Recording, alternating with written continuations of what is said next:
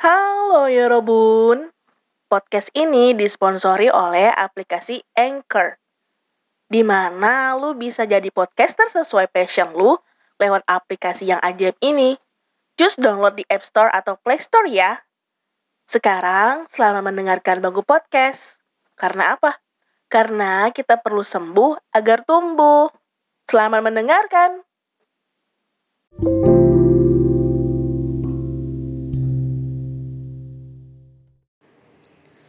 Suka sebel ya sama lawan bicara kalau kita tuh lagi ngobrolin tentang keluhan hidup ke dia bukannya beban lepas tapi malah makin puyeng gitu karena dijadiin ajang perlombaan perbandingan sama si lawan bicara.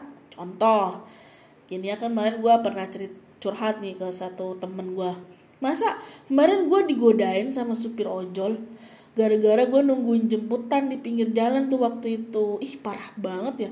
Kayak gitu kan udah nggak boleh ya kan. Seingat gue sih kayaknya udah ada deh undang-undang um, tentang UITE itu kan. Itu kan namanya apa? Catcalling gitu. Udah nggak boleh lagi kan sekarang gitu.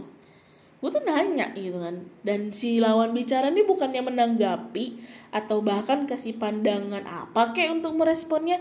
Dia malah jawab lah mending itu mah gua gua nih kemarin kecopetan tahu mana dompet baru diisi duit 20 juta pecahannya 10 ribu. Jadi lo bisa bayangin kan tuh dompet tebel banget. Dan memang salah gue juga sih karena nggak tutup tasnya tuh bener-bener. Ya karena gimana ya tas gue kan kecil dompet gue tebel ditutup klek gitu aja tuh nggak bisa. Makanya dia kecopetan. Atau ada juga nih yang diiringin dengan candaan Allah digodain gitu doang mah masih mending. Gue kemarin sampai dipanggil-panggil lagi. Dikejar-kejar juga lagi. Gila parah. Pas udah deket terus gue ditepok dong.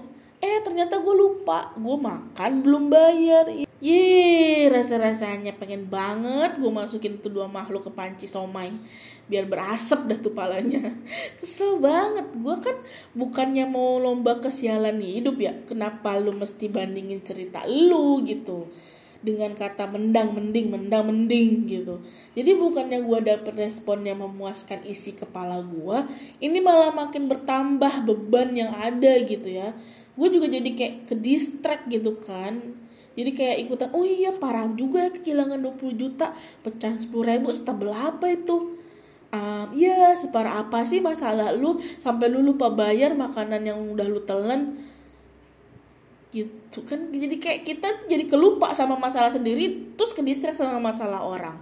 Untuk kalian yang masih punya kebiasaan kayak gitu ayo coba dikurangi dikit-dikit. Kesel gue pelan uh, gak usah cepet-cepet ya pelan-pelan aja tapi karena apa? Itu beneran nggak bagus gitu loh. Maksudnya tuh mau besar atau kecil masalah menurut lo lo tetap harus menghargai si pencerita. Kalau emang nggak bisa dikasih solusi mending eh kan gue jadi ikutan mending mending ya intinya kalau lu nggak bisa kasih masukan pendapat atau solusi ke lawan bicara lu yang lagi ngeluh tentang hidup ya udah lu cukup diem dan perhatiin aja atau kasih semangat atau apa kek. Walau lu tahu itu nggak berguna tapi bagi kita yang sedang curhat dan menceritakan kesialan itu tuh kayak ngerasa tenang lega aja gitu.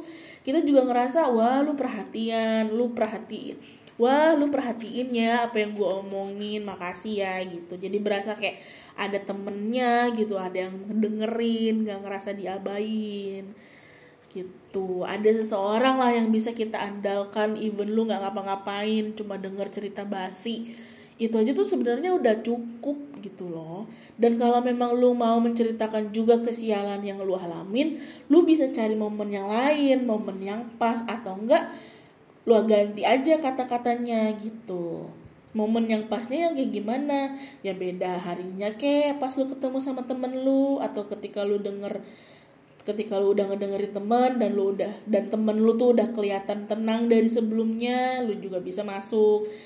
Tanpa harus lu mending gua enggak enggak usah pakai itu lu langsung aja cerita eh iya kemarin juga gue gini gini gini gini gitu ketika lawan bicara lu tuh udah kayak ngerasa biasa aja udah ngerasa aman udah ngerasa relax gitu. Nah baru di situ lu bisa mulai diceritain semua yang lu bikin puyeng sakit terluka.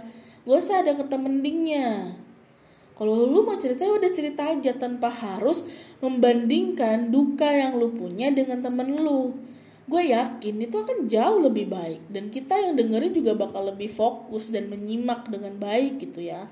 Karena sekali lagi ya besti bestiku sayang mau kecil sedang besar sangat besar dan jumbo hingga raksasa perasaan terluka duka musibah dan bencana itu tetaplah sakit dan buat kita berkabung dan gue yakin ya kalau bisa kita tuh nggak mau tuh ngerasain itu walau secuil sedikit apa pun itu kan ya. Dan kita tuh juga harus menghargai itu. Jika seseorang mau menceritakan dukanya sama lu ya bisa jadi lu adalah orang yang dia yakini bisa diandelin. Bukan berarti dia tuh mau ngeluh atau apa. Tapi setidaknya dengan cerita kan bisa melegakan menye, apa bisa menenangkan mengeluarkan apa yang menyesakan gitu kan. Dan ruang sempit eh ruang sempit ruang nafas yang sempit itu bisa lega gitu. Jadi walaupun itu kelihatannya sepele tapi setidaknya lu udah berhasil berbuat baik dan itu menjadi poin plus buat lu.